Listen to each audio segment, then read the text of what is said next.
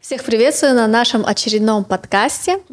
Несерьезный подкаст. И сегодня снова с вами я, Кабдраш Вазура, моя напарница Айгерим Десимбаева.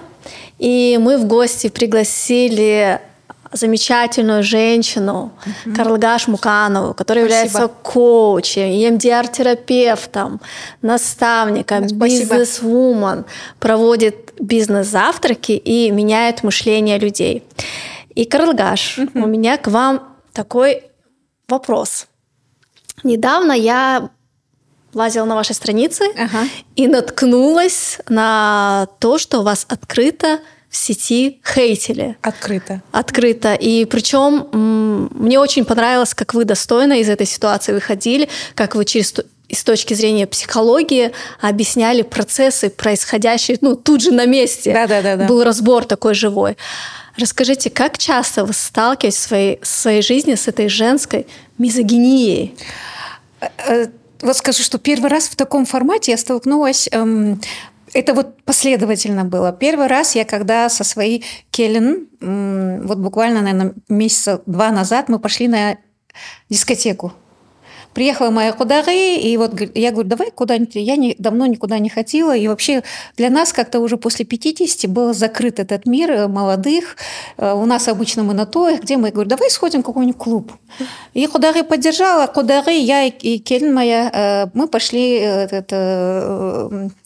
забывая даже его название. И просто я выставила это, как мы пошли. И что здесь было? В Инстаграме не так было, в ТикТоке. Столько было негатива.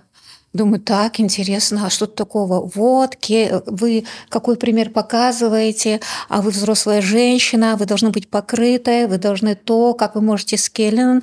Вот все.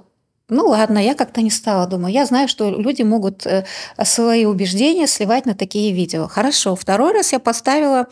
Просто настроение было хорошее, поставила, что я вот там танцевала, и здесь пошли. Ой, она ищет мужика, и вот взрослая женщина. Еще хейт. Ну ладно, незначительный. Хотя по 250 тысяч просмотров было.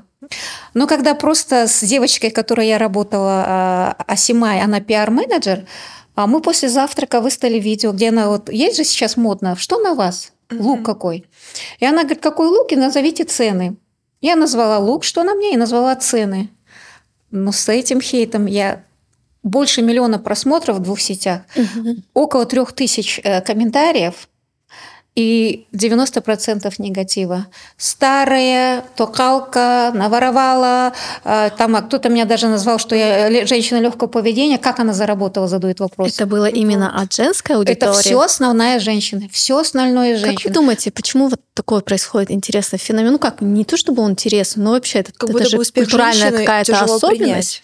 Да, это люди, и вот я как психолог могу сказать, они сливали свой негатив на это, свою тревожность, что кто-то зарабатывает, кто-то живет, и это же что, триггернуло их какие-то уязвимые субличности. И как-то же надо было оправдать то, что у них не получилось. Это 100% первый процесс этот. Второй процесс, что есть убеждение, что люди не верят, что в Казахстане можно честным трудом заработать. Вот сейчас я еду... женщина, кажется. Да, сейчас я еду с бизнес-завтрака, то же самое убеждение, что честным путем нельзя заработать в Казахстане деньги. То есть, если ты зарабатываешь, то ты обязательно, как они говорят, либо коррупционер называю, да, вот сейчас на бизнес-завтраке, либо ты его, в общем-то, чья-то токалка или еще что-то. Я говорю, а другой вариант вообще он существует? То есть, есть такое представление, в головах людей нет другого варианта, что можно честно зарабатывать. И это, к сожалению, большое количество людей. Женщины, как вот мизогиния внутренняя, они меня и в морщинах, что я старая, что вот ты надела на себя, а моложе не стала, да, красивее не стала. И все. По мне прошлись, в общем, по моей внешности, по моим морщинам, по моему возрасту. Вот прошлись просто.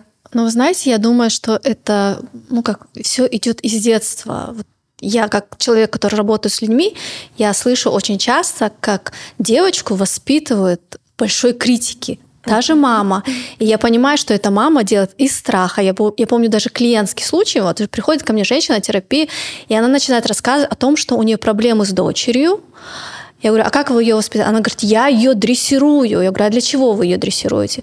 Ну, чтобы она поняла, что жизнь на самом деле очень тяжелая штука. И что, подготовить. Да, то есть подготовить к такой вот жизни. И я понимаю, что, естественно, ее дочь, она будет бессознательно ненавидеть женщин, она будет бессознательно критиковать этих женщин, бессознательно она будет находить изъян в этих женщинах, потому что в первую очередь она же не принимает себе эту женщину, в первую очередь, а свою женскую часть. Как еще, знаете, это вот межпоколенческая передача, когда мы учили в психоанализе, и мне интересно показалось, что как это передается из поколения в поколение. Вот даже то же самое Келин и свекровь, да, свекровь и невестка. То есть что получается, как убеждение передается? Вот мне прям стали писать истории. Вот я терпела, типа, я сохранила семью, детей, и ты терпи. Да, я, говорит, 50 лет терпела. Мне прям пишут клиентские истории. Я 50 лет терпела, я 20 лет терпела, и ты терпи.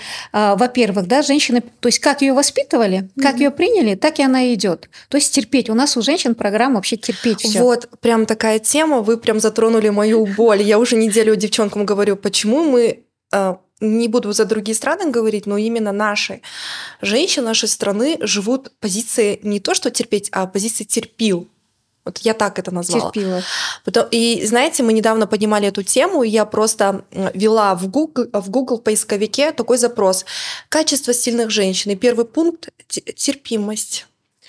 Я такая, терпимость, окей. А как не перепутать понятие терпимости и терпилы? То есть, когда мы против своих убеждений идем, терпя что-то по отношению к себе. Вот насколько это правильно, да? Или неправильно? Ну, смотрите, если мы идем из страха потерять, вот у нас убеждение. Вот давайте я про себя расскажу. У меня то же самое было. Я советский абсолютно человек. Мама своей жизнью показала такой пример. Вышла замуж, терпи. Это первое. Она показала своим примером, что замуж вышла, ради детей терпи. Это первое. Да, второе, она говорила, что другой мужчина никогда не будет нормальным отцом для твоего ребенка. Вот, пожалуйста. И я жила в такой парадигме. Понимаете, когда ты живешь в такой среде, когда тебе это с детства говорят, я уже осознанно, ты понимаешь, уже ты подходишь к такому этапу, когда я задала себе вопрос, а ради чего вообще все это? Я вот закончила институт, сама бизнесом занимала, я терпела какой-то этап, да, потому что мамины слова-то, они глубоко-глубоко бессознательно. А потом вот задала себе вопрос, думаю, а зачем это я тогда все делала? И то есть мне долго времени понадобилось, чтобы оторваться от этих маминых программ и убеждений, чтобы разойтись. 5 лет, то есть я уже не жила, но 5 лет не оформляла развод, потому что в голове все это звучало, что и при том, плюс еще, что разведенная это легко доступное было у нас, вот, что якобы это легко доступная женщина, а это женщина, которая уже ярлык станет такой, да, какой-то такой... Вот такие у нас были советские... Ставят сразу крест на ее судьбе. Да. То есть, а на женщину с ребенком говорят, женщина с чем? С прицепом. Да. До сих пор это есть, до сих пор я это читаю, но вот это вот те убеждения, которые ограничивают женщину, и она принимает какое решение? Терпеть тогда, потому что она не хочет быть легкодоступной, она не хочет, чтобы ее ребенок быть женщиной с прицепом, она хочет сохранить, она не хочет чувствовать себя виноватой за то, что не сохранила. Вот мне женщина пишет, а как же я же должна сохранить ребенку отца, я не хочу быть виноватой. А я им объясняю, что отец-то, если вы разведетесь, это не значит, что вы лишите отца. Отцом-то он останется для вашего ребенка, он не будет вам просто мужем.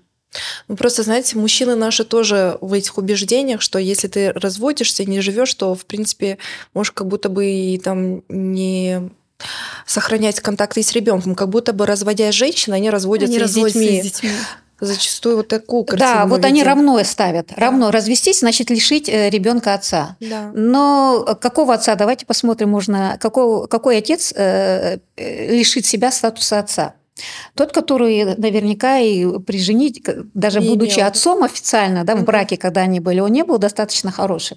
Ну да, это то, что мы обсуждали, это феномен отсутствующего отца. Это просто проявит его, и все. А когда разведется, еще меньше ответственности будет, вот и все. Если отец, в принципе, отец, он, то есть не откажется от своих детей, даже если они там разведутся. Если есть ответственность, но если 100%. Отец не был, как и в браке, отцом, то, естественно, он так лапки сложит. И женщина, в принципе, наверное, бессознательно, понимая это, берет на себя ответственность, чтобы дети не потеряли отца, и говорят... Ну, потому что она бессознательно понимает, что ее мужчина не готов нести ответственность. Он он-то, в принципе, с ней не готов нести, делить эту ответственность, да? А если она разведется, то тем более. Тем более. Но мне кажется, там еще глубже страх. Вот я сейчас общаюсь, там еще глубже страх. Так они находят в себе оправдание, почему они не идут на решительный шаг, на развод.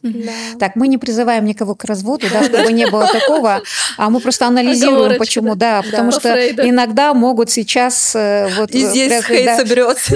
Вывод сделать, что вот она против семьи. Нет, я за семью. А просто она боится, что не потянет ребенка. У нее уже есть представление, что тогда отца будет еще меньше, и она не потянет. И таким образом она якобы сохраняет, так сама себя оправдывает, находит оправдание, почему она не идет дальше, не идет в развод. А мне кажется, здесь еще есть такой присутствует момент, как культура стыда. Ну, то есть это, по сути, очень же стыдно быть какой-то не такой или там сделать тот шаг в противовес там, ожиданиям общества, социума. Мы все живем. Ну, то есть социум-то нас ожидает одного. Да. Ну да, за стыдом, за виной есть как раз-таки вот эта установка «я плохая», глубинная установка «я плохая». Если девочка выросла в среде, где она вот эту вот получила травму эмоциональную, в которой есть негативное представление о себе «я плохая», то она, конечно, не пойдет в развод. Потому что как компенсация установки «я плохая» есть компенсация всю жизнь стремиться быть хорошей. То есть промежуточные ее программы и промежуточный паттерн поведения, если у нее глубинная травма, если «я плохая», то она будет стараться быть хорошей. Тогда она не выбирает себя, тогда она не может сказать «нет», тогда она не ставит себя на первое место. Мне это знакомо, потому что чувство вины, причина чувства вины и стыда – это есть установка «я плохая». Все. Карлыгаш, а тогда расскажите, вот как вы пришли к своему разводу? Ну, то есть вы говорили, что вы в разводе, прожили достаточно сложный развод. Давайте я расскажу, как я вышла замуж за такого, да? Да, это интересно. Ну, вот сегодня только я говорила на бизнес-завтраке, я говорю, знаете, вот... Пролечите свои эмоциональные травмы, девочкам сказала, и потом вступайте в брак. Потому что мы сознательно, женщина понимает, девушка понимает, какой нужен муж, а бессознательно все равно выбирает другого, исходя из твоей травмы. Фактически что происходит? Травмированные, когда женятся, каждый приносит в брак свою травму, и каждый хочет получить от партнера, что им не додала мама. Отработать, грубо говоря. Вот, но если вот у меня не было ощущения защищенности, я скажу, да, это моя детская травма, я искала сильного мужчину, который будет меня защищать. То есть это бессознательно. Я искала человека, который меня восполнит мой дефицит. Базовая потребность быть защищенной у меня не было с детства. Я искала сильного мужчину. Ну, в общем-то, ну вот и как я молодая выбираю сильного. Там такой активный, шустрый, и кажется, тебя сильный.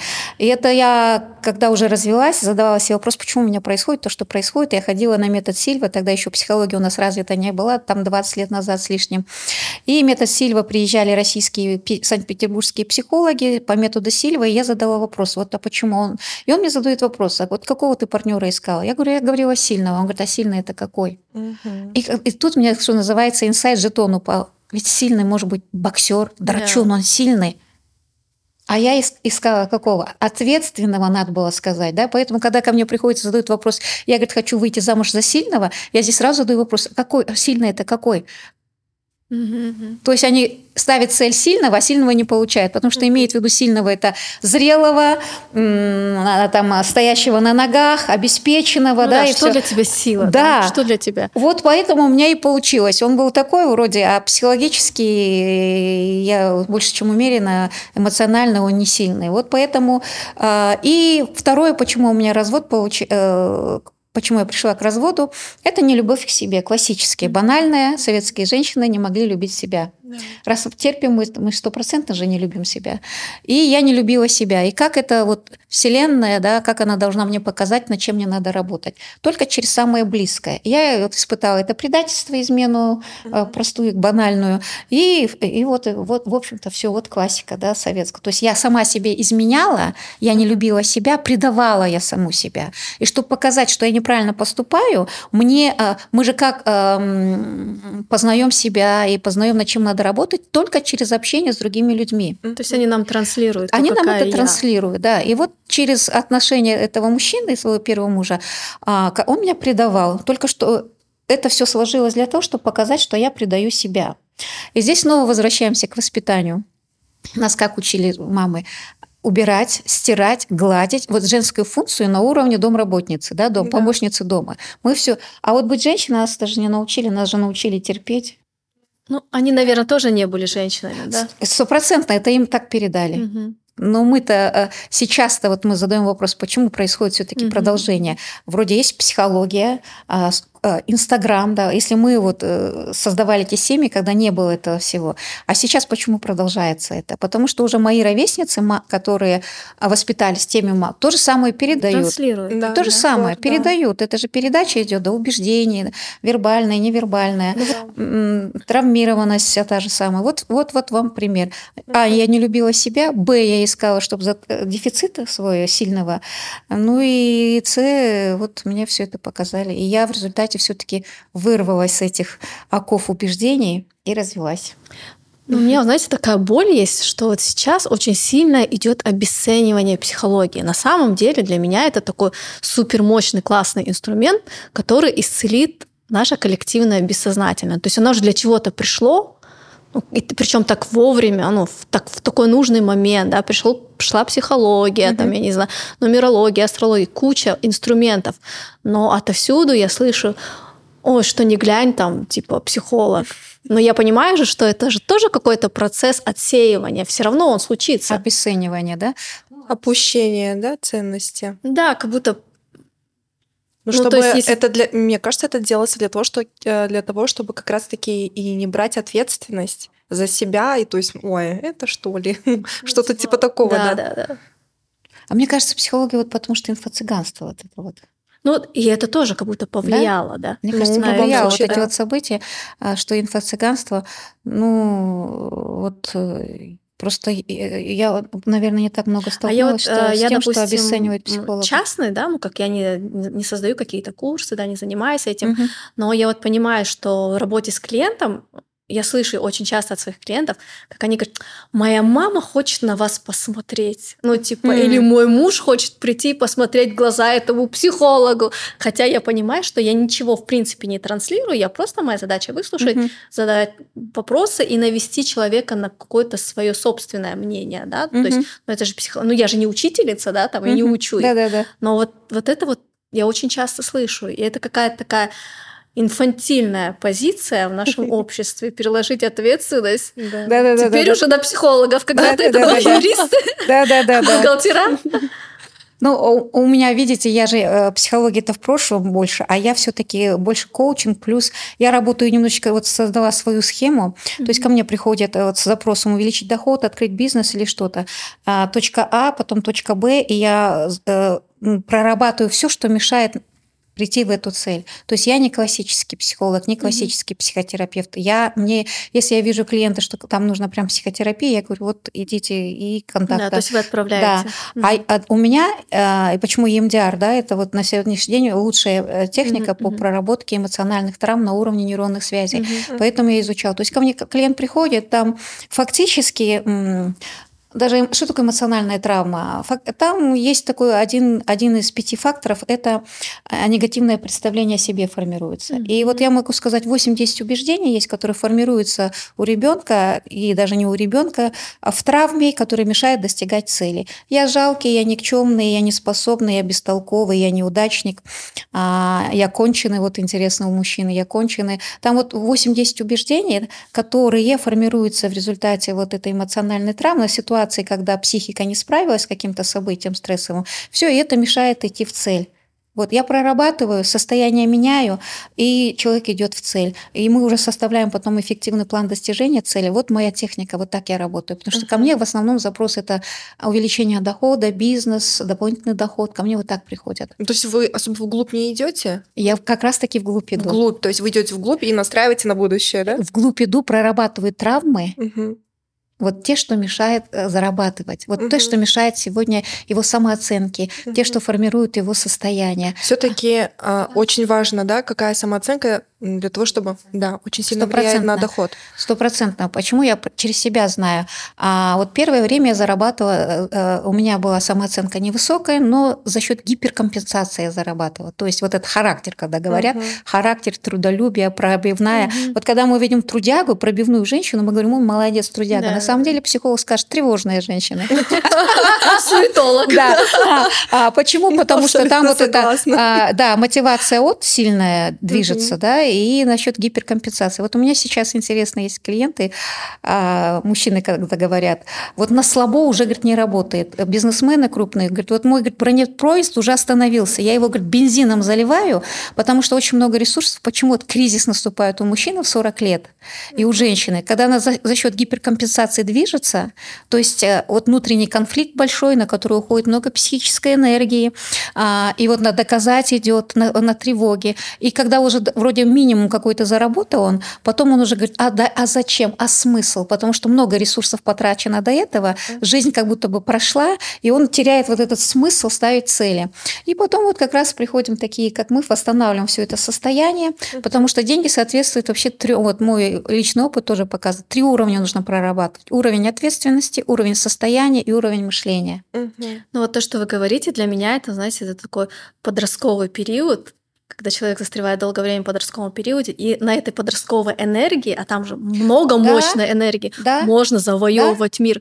Но потом наступает именно кризис. А ведь нужно именно вот этот вот момент трансформировать, перейти из стадии подростка. Да. Большинство так. Почему? Потому что эмоциональная травма, это что показывает? Не только даже подростковая. Она что показывает? О чем она говорит? Что психика застряла же в этом возрасте. И вот что делаем? Я помогаю, прорабатывая эти травмы, отцепляю эту психику от этого возраста и так называем психологическое рождение. И человек идет в состояние потока потом к целям. То есть поправляем состояние, чтобы не на уровне тревоги шел. То есть один был клиент, который говорит, я не хочу избавляться от своих страхов, они меня высоко подняли. Кстати, у многих такое убеждение, что на страхах они там... Да, высоко. Ого. Да, ну так вот, потому что там же мотивация от движет, они же не хотят оказаться там, мотивация от ими движет. Карлыгаш, вы можете поделиться своим опытом и своим успехом, откуда все началось? С детства. Потому что сценарий жизни мамы, я когда увидела зависимую... Ну, то есть я жила в среде зависимой мамы, я сказала, я такой не буду, антисценарий. Я сказала, я буду сама зарабатывать и не буду зависеть от мужчины. Потому что я видела, что мама вынуждена была, ну, как терпеть, ради 4 детей. И вот у меня сценарий, антисценарий. И вот я хотела... Советский же человек, мединститут, потом диссертацию, кандидаты наук очень хорошо жили. Я в диссертацию пошла делать науку не за то, что любила науку, а за то, что они лучше жили всех других. Кандидаты наук, потом доктора наук, они имели весь дефицит, как говорим, да, уровень жизни. И вот, пока я делала диссертацию, Советский Союз распался. Вот ваши родители это знают. Вы не знаете, ваши родители. И вот жила в аспирантском общежитии, и моей соседкой была Келин, декана стомфака, и она занималась тогда шопингом. И вот она шопинг. Я с $50 начала шопинг, а я очень хотела квартиру. Отличная история. Очень хотела квартиру. И я прошла через это тоже там осмеяние, надо мной, ну, то есть на базаре я стояла, челноки. Я стояла на базаре, европейка, вы тогда тоже не знаете этот рынок. Это в Алмате. Это в Алмате. Вот с $50 начала я, и потом я вот уже через 3,5 года купила квартиру первую, машину, и у меня очень большой был оборот, но я вам скажу, вот мышление не позволило дальше. То есть я каких-то целей достигла, вот этих вот среднестатистических, когда я говорила, для меня был успех квартира, машина, хорошая работа и хороший муж. Вот у нас у советских людей был такой успех. Это квартира в центре, машина какая-нибудь, хороший муж, хорошая. Аты болсын жұмыс. Статусная аты болсын. Ну, кандидат наук, преподаватель мединститута, ну что ж вы там, доктор наук. Это уже до сих пор это статусное, да? Да. И вот я продолжала делать диссертацию. Потом мне захотелось, как многим женщинам. Я так устала пробивать дорогу своему уму. Я говорю, выйду-ка я замуж теперь за сильного. Пусть он обеспечивает меня. Ну, потом развод. Мы же так хотим. Сейчас же ищут многие мужчину, чтобы он, то есть, стал инструментом для закрытия наших каких-то определенных потребностей материальных. Да. Многие же так ищут обеспеченного. Да, да, да. Ну, в общем-то, достаточно такой он был. Ну, вот зато надо проходить через какие-то другие нюансы. И многие терпят ради материального благополучия, да. Многие терпят, что их там абьюз терпят, все терпят, лишь бы сохранить семью и вот материальные потребности. Самое интересное, сейчас же на рынке очень много тренингов на то, как прокачать себе вот эту вот жрицу. И я вижу этих женщин, ну, то есть... Дышать маткой. Да. С одной стороны, я понимаю, что, Господи, если ты здесь все поменяешь, то тебе не нужно будет туда так, ну, так глубоко заходить в эту историю. Пользоваться другими инструментами, да? А вот мне еще интересно, что вы думаете по поводу того, что если мужчина неуспешный, значит, женщина как-то плохо вдохновила. Вы что за это думаете? Я думаю, что однозначно нет. А у меня 50/50. Расскажи, да? Что ты вкладываешь? Все же я считаю, что да, действительно, женщина может быть очень хорошим вдохновителем, направителем, возможно, где-то. А 50, которые нет, ну, если базы нет у мужчины, то там направлять-то некуда. Мне кажется, когда встречаются два взрослых человека, они способны друг друга наполнить, они способны друг друга вдохновить. Но если встречается, а такое часто бывает в нашем обществе, два инфантильных, или наоборот, там он взрослый, она инфантильная, или наоборот, она взрослая, а он инфантильный, то здесь люди не смогут друг друга наполнить. А вот когда, если я взрослый, он взрослый, да, здесь этот обмен может произойти. Ну вот мне так кажется. Да, вот интересно. Я почему-то тоже считаю, что есть, да, взрослый человек и ответственность. Да, вот ответственность – это про взрослость. Вот первое, что нужно, чтобы зарабатывала, то мне, я не считаю, что женщина, она может быть, чуть дальше его, да, если вот рассматривать с позиции вашей, может быть, чуть на больше, но если там нету ответственности нет, то я считаю, что хоть там задышись хоть чем. Да, да. Однозначно. И вот как раз-таки вот про роль женщины. Мне кажется, чересчур много на женщину, что она все должна, да? Она еще должна быть самодостаточной, она еще должна кухня там, да? Да. Если про роль женщины, она и детей там, еще и выглядеть хорошо, 90-60-90, да? Еще и вдохновить. Ну, мне кажется, да. Все это началось, типа, помните, Павел Раков, и там, что они вот это все внедряли, вот это вот в женскую психологию. А главное, это зритель психологов, это женщины, а в то время качали именно мужчины.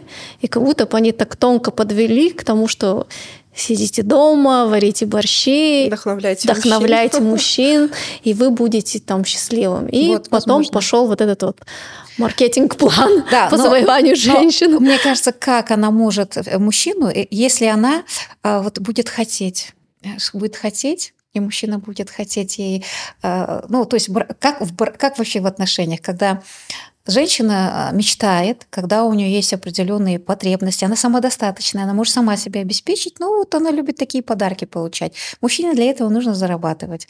Мне кажется, вот это вот прям идеальный вариант. Как вы считаете? Ну да, чтобы выгода все-таки была. Ну, конечно, если женщине это подходит, то почему бы нет? Да. Да. Если есть женщины, которые нравится там зарабатывать условно, то, конечно, ей будет, наверное, сложнее. Ну, на ней породится, наверное, какой-то некий внутриличностный конфликт. Вот я женщина, которая зарабатывает. Давайте об этом поговорим. Давайте, нам это очень интересно. Потому что я тоже та женщина, которая зарабатывает. Смотрите, я пришла к чему, сейчас скажу. Моя ценность – это вообще движение. Это жить, моя ценность. А я пришла вот к такому пониманию самодостаточности, когда вот прям вот классно внутри, когда ты с кем-то, ну не потому что там что-то там дети или там потому что там нужно статус, да, замужней быть, а тебе просто этот человек интересен, и прошли какой-то определенный жизненный путь, и мне когда-то какое-то время я все-таки ждала, да, от него, что он там будет. Было убеждение вот это, что мужчина должен зарабатывать больше женщины. У меня был такой этап, вот я скажу, вот 100%. А сейчас такого нет? Сейчас нет такого. Сейчас абсолютно нет такого. Внутри такая классная свобода, потому что проработала это убеждение тоже.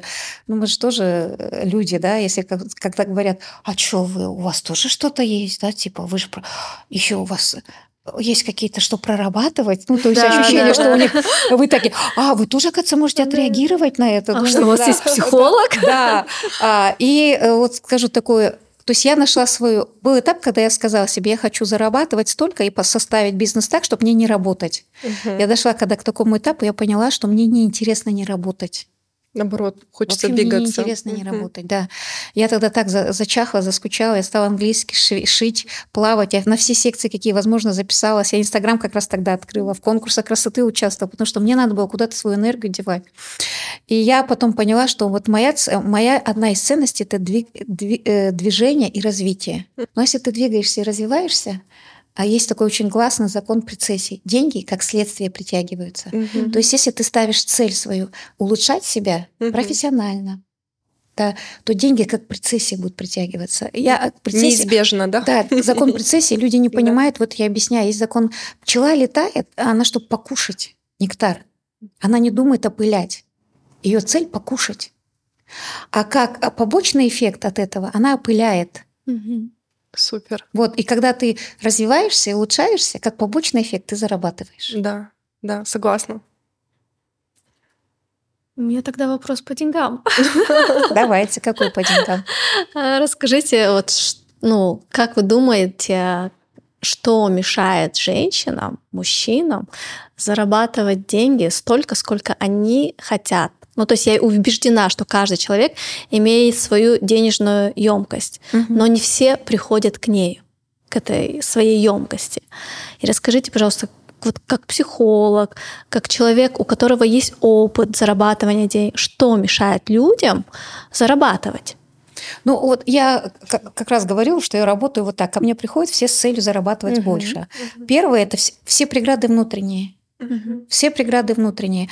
Я вот буквально за диагностическую сессию 10 минут провожу. За 10 минут я нахожу все, что мешает человеку зарабатывать. Первое, я скажу, это вот эти эмоциональные травмы, где есть негативное представление о себе. То есть они говорят так, вот две причины. Страх. Есть страх неудачи. Вот когда я задаю вопрос, что тебе мешает туда выйти? Он говорит, я боюсь, что не получится. На самом деле за страхом неудачи стоит страх столкнуться со своей уязвимостью. Да. То есть как психика работает? Она говорит, вот туда пойдешь в эту большую цель. Она же не понимает, что вот если ты пойдешь в эти деньги, да, чуть больше, ты будешь жить лучше. Она сразу, там есть у нас амигдала, да, которая за 0,5 секунд считывает, что это, возможно, будет опасно. То есть если у тебя не получится, то ты снова проснется та уязвимая субличность, либо я неудачник, я плохой, я тупой, я никчемный, я бестолковый. И тебя зальет теми чувствами, эмоциями и той реакцией, которая у тебя была, когда эта субличность сформировалась, то есть триггернет. Что такое триггер? Триггер – это разморозятся нейронные связи, и человек будет себя чувствовать, когда эта травма впервые зародилась у него. И что делают психологические защиты? Они уводят его, и, как правило, включается рационализация, говорит, да ладно, да тебе и так нормально, да тебе и так неплохо, да, вот начинает объяснять, почему тебе туда не надо идти. То есть страх от удачи. Страх неудачи, что не получится. То есть за страхом неудачи есть страх столкнуться со своей уязвимой субличностью, со своей травмой. То есть вторичная выгода, да, все же есть? Конечно, вторичная выгода обязательно. Да. И есть страх удачи. То есть что это такое? Когда я начну зарабатывать, я потеряю нечто ценное, что есть у меня сейчас. И вот наши казахстанские женщины... У них такое, когда я начну зарабатывать, тогда я начну зарабатывать больше мужа, и муж тогда перестанет чувствовать себя главой семьи. То есть она не идет деньги, потому что боится, что самооценка мужа сейчас тогда снизится, и тогда вот эта мнимость, что вот муж хозяин, жена там замужем, это все разрушится, эта картинка. Вот это основная причина наших казахских женщин, почему они не идут зарабатывать. Как мне одна клиентка сказала, я долго думала, куда мне пойти. То есть у нее было представление, бизнес-вумен или семью сохранить. Я говорю, а нельзя как-то вот, чтобы это было вместе, да? То есть у нее либо-либо. Либо если ты будешь зарабатывать, то ты, значит, семью 100%. В том понимании, как вот она сказала, муж тогда самооценка его, это ударит по его самооценке, он будет себя плохо чувствовать, тогда у меня отношения ухудшатся. Вот, пожалуйста, у нее такое убеждение. То есть она потеряет нечто ценное, что есть сейчас. У большинства женщин такое убеждение, потому что когда я начала делиться вообще своим опытом, что я начала зарабатывать, зарабатывать больше, чем муж. И у меня почти каждая вторая женщина спрашивает, а как муж? А что он говорит? Да, вот, я пожалуйста. Такая, вот, либо второе, когда страх удачи, что это? Я начну зарабатывать, налоговая придет. Один говорит, да мне же тогда это вот старые схемы, потому это что уже трансгенерационная травма. Да, в жизни их было, да, в жизни их было. И один вообще сказал, тогда я заболею и умру, а почему так решили? А у меня тетя, она стала зарабатывать, раком заболела, умерла. Вот понимаете, вот бессознательно тормозит.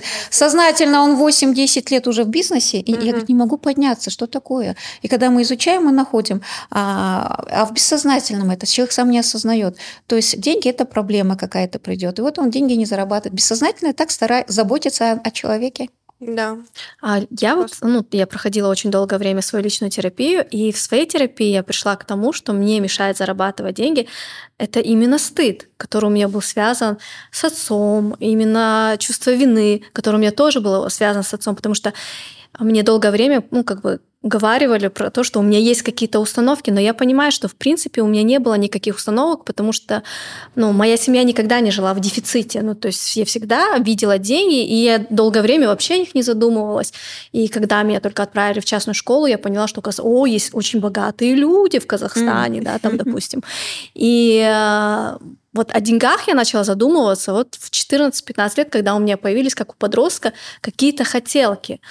И в терапии я пыталась, работала со своими установками, но я потом начала осознавать, что на самом деле у меня такое трансгенерационное чувство стыда, что я все время в каком-то зажатом состоянии, что мне вообще, долгое время мне, оказывается, было стыдно, что я в школе самая обеспеченная. Я жила в районном центре, а потом мне было стыдно, что, не дай боже, кто-то увидит, что у моего отца хорошая машина. Однажды пристыдили за это, что вы выделились. Да, то есть, это пристыжали-то в школе, да. Учителя. То есть это говорили, убеждение иметь деньги – это стыдно. Да, да. Что да, у меня я не осознавала. Да. То есть в моем доме не ходила каких-то таких фраз, каких-то таких установок по поводу денег. И когда я была, допустим, маленькая, в школе, я не знаю, какой-то был урок, и там была такая фраза, что типа у человека, который работает, у него мозоли на руках. И я помню, я маленькая прибегаю домой, начинаю разглядывать отца, руки отца, и не нахожу этих мозолей. И у меня такое типа, мама, он же целыми днями где-то ходит, почему у него нет мозолей? А на что мне мама говорит, он работает своей головой он зарабатывает. И в школе я именно столкнулась с тем, что меня пристыжали за то, что А в школе до 7 класса, да. Что я обеспечена, после 7, когда я ухожу в частную школу, что я с района. То есть как-то так. Да, мне кажется, в школе всегда, да, вот такие самые сильные убеждения мы берем оттуда. Но это для меня это было нисколько не убеждение. Может быть, это и убеждение, да, но меня пристыдили за то, что, условно, у меня что-то было чуть больше, чем там, не знаю, у моей одноклассницы там Валерии. А в студии как раз-таки я плохая. Да. Этот плохой образ себя. Негативное представление о себе. Я плохая, я какая-то не такая, я не такая, как... Или как говорят, я сломанная, я какая-то... Вот говорят, установки такие. Да, стыд это же есть. Да. Плохой, некий образ плохой себя. Да. А потом у меня уже... Я осознала, что у меня есть чувство вины. Там тоже перед отцом, что я не зарабатываю столько, сколько должна я зарабатывать. Ты же дочь своего отца, ты должна зарабатывать. Я с этими долго этими чувствами работала, и в конце концов, в какой-то момент я просто расслабилась. Классно.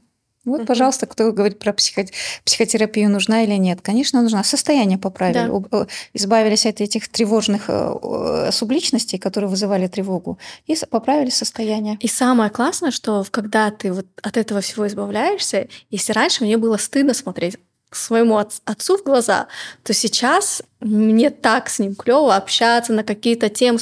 Я на него наконец-то посмотрела не той, то есть не та маленькая Зура, а уже взрослая, мне 37 лет, я уже и смотрю на него соответственно.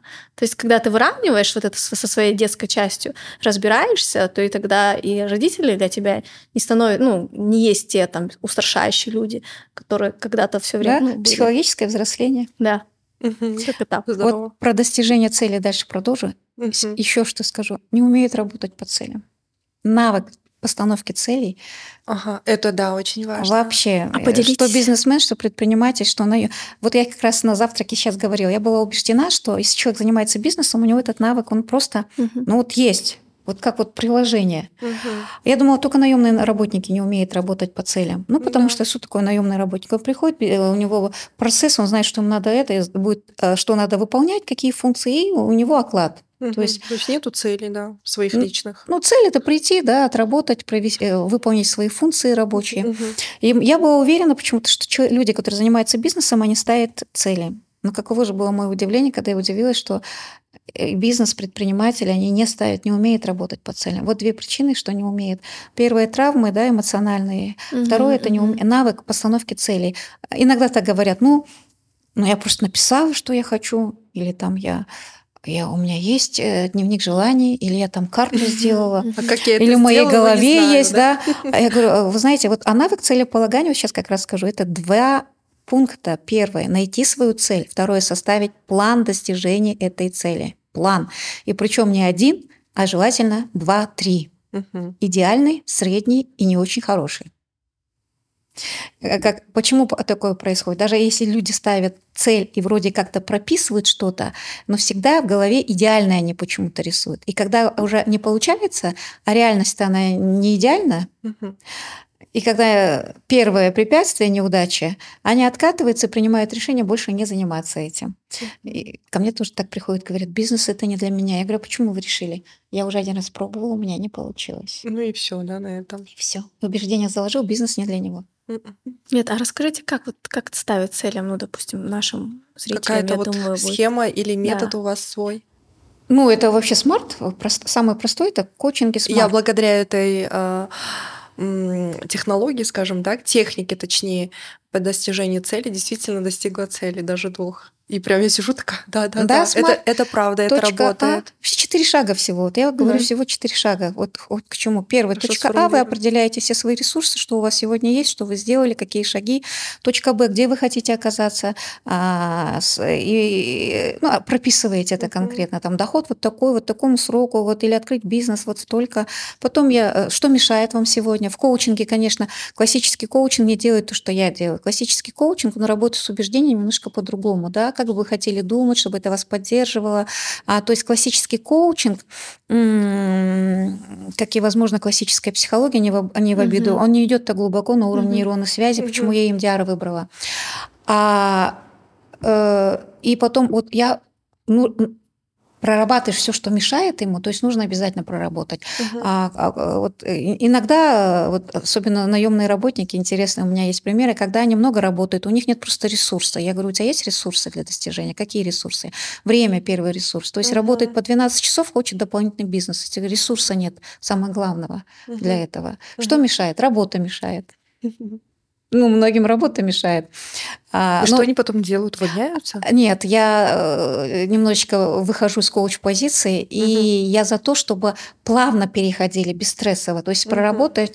Предлагаю такой вариант, хотя коучи не предлагают, делаю такие интервенции, так как сама бизнесмен, говорю, выйти на этот же уровень дохода, что у тебя зарплата, и потом уже переходить. То есть мягко, да? Да, мягко переходить. Некоторые решительные есть, которые говорят, мне уже надоела работа, да?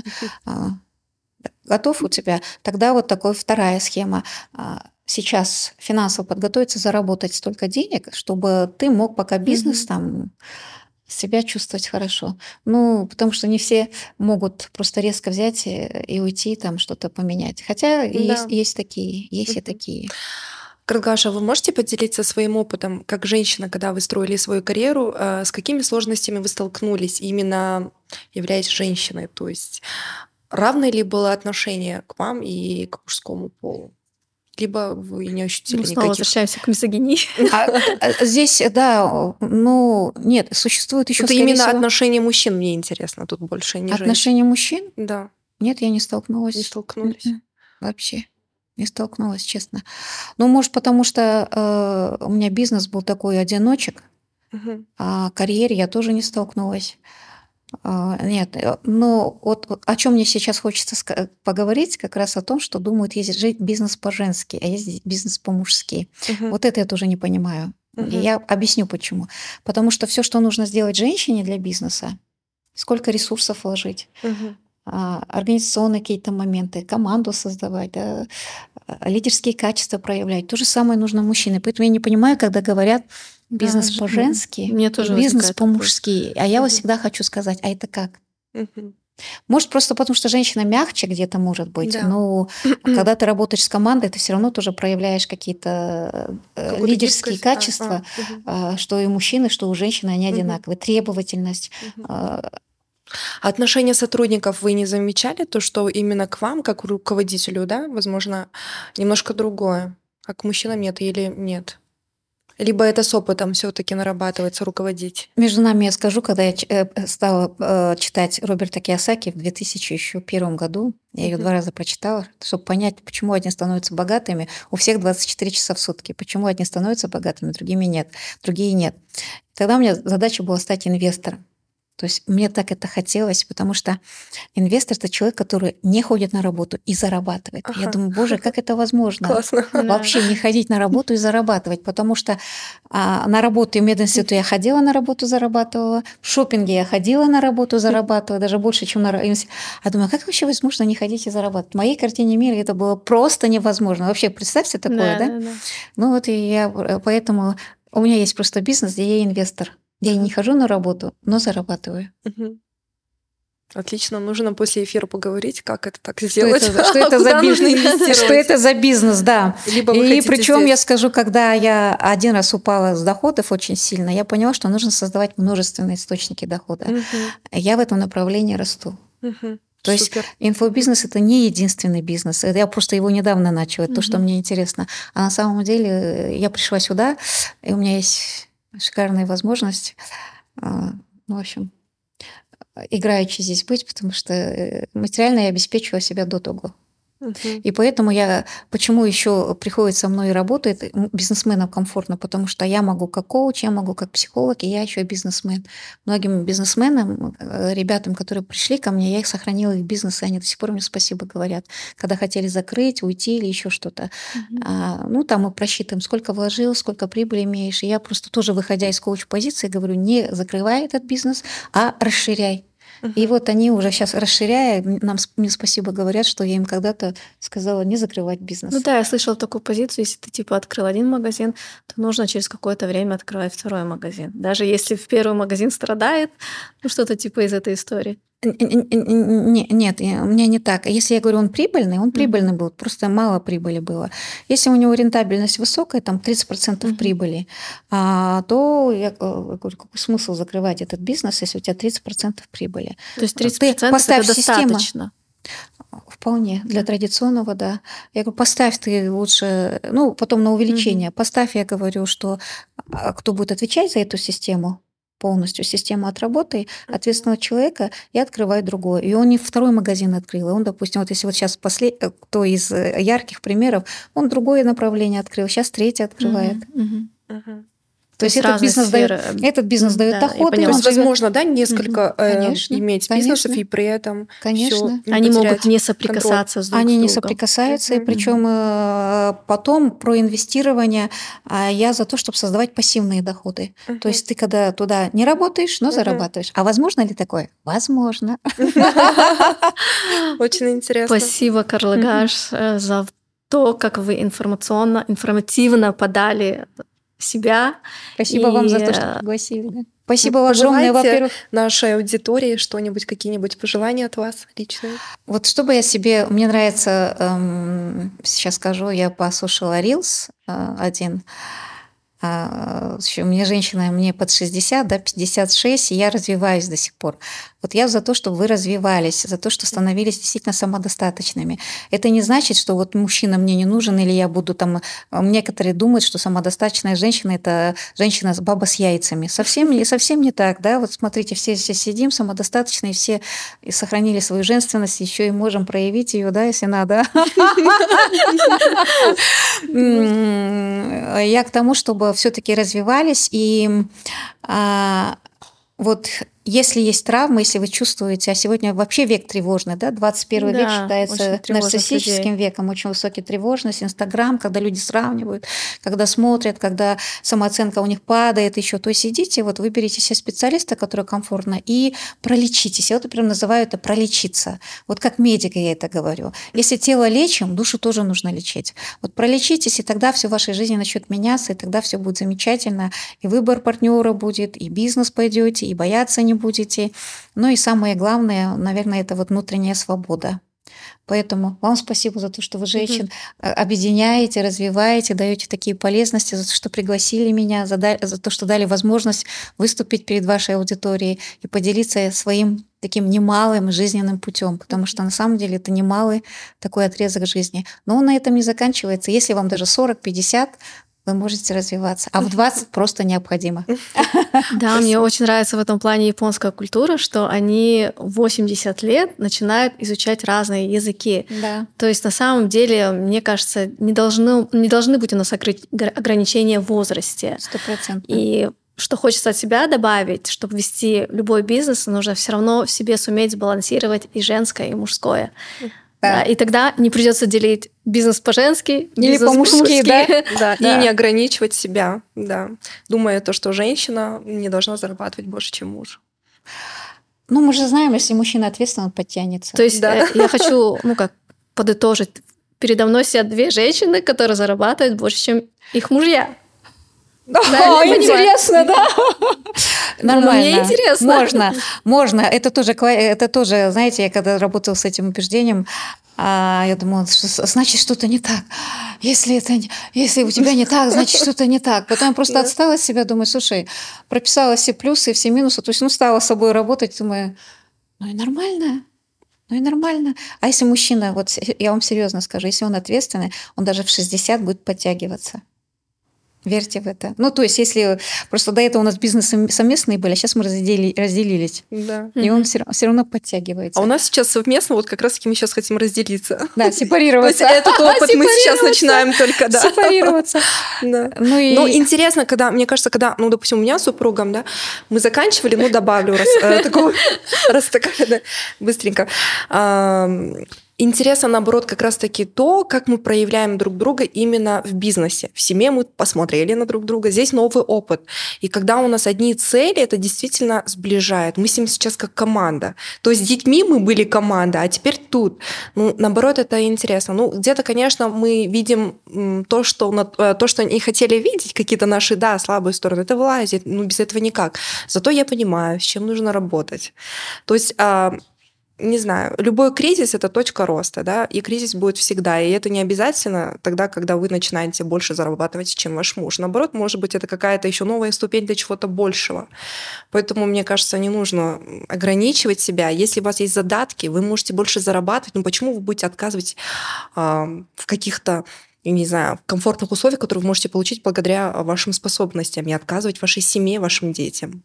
Сегодня были сломлены наши стереотипы, что мужчина должен зарабатывать больше. Передо мной сидят две замечательные женщины, которые зарабатывают больше, чем их мужья, и при этом они счастливы в браке. Да, еще скажу, самая лучшая семья, где партнерские взаимоотношения.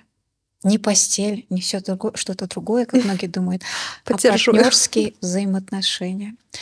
Когда повзрослеете, точно тогда будет понимание. Если повзрослеете, а возраст. Постареете, не могу сказать, как это сказать. Когда придете к новому возрасту. То есть ценность, этих отношений, тогда поймем. Отлично, совет, спасибо. Когда возраст, когда в молодости думаешь, что там, а на самом деле понимаешь, что лучшие взаимоотношения – это партнерские взаимоотношения. И на этой замечательной ноте мы с вами прощаемся.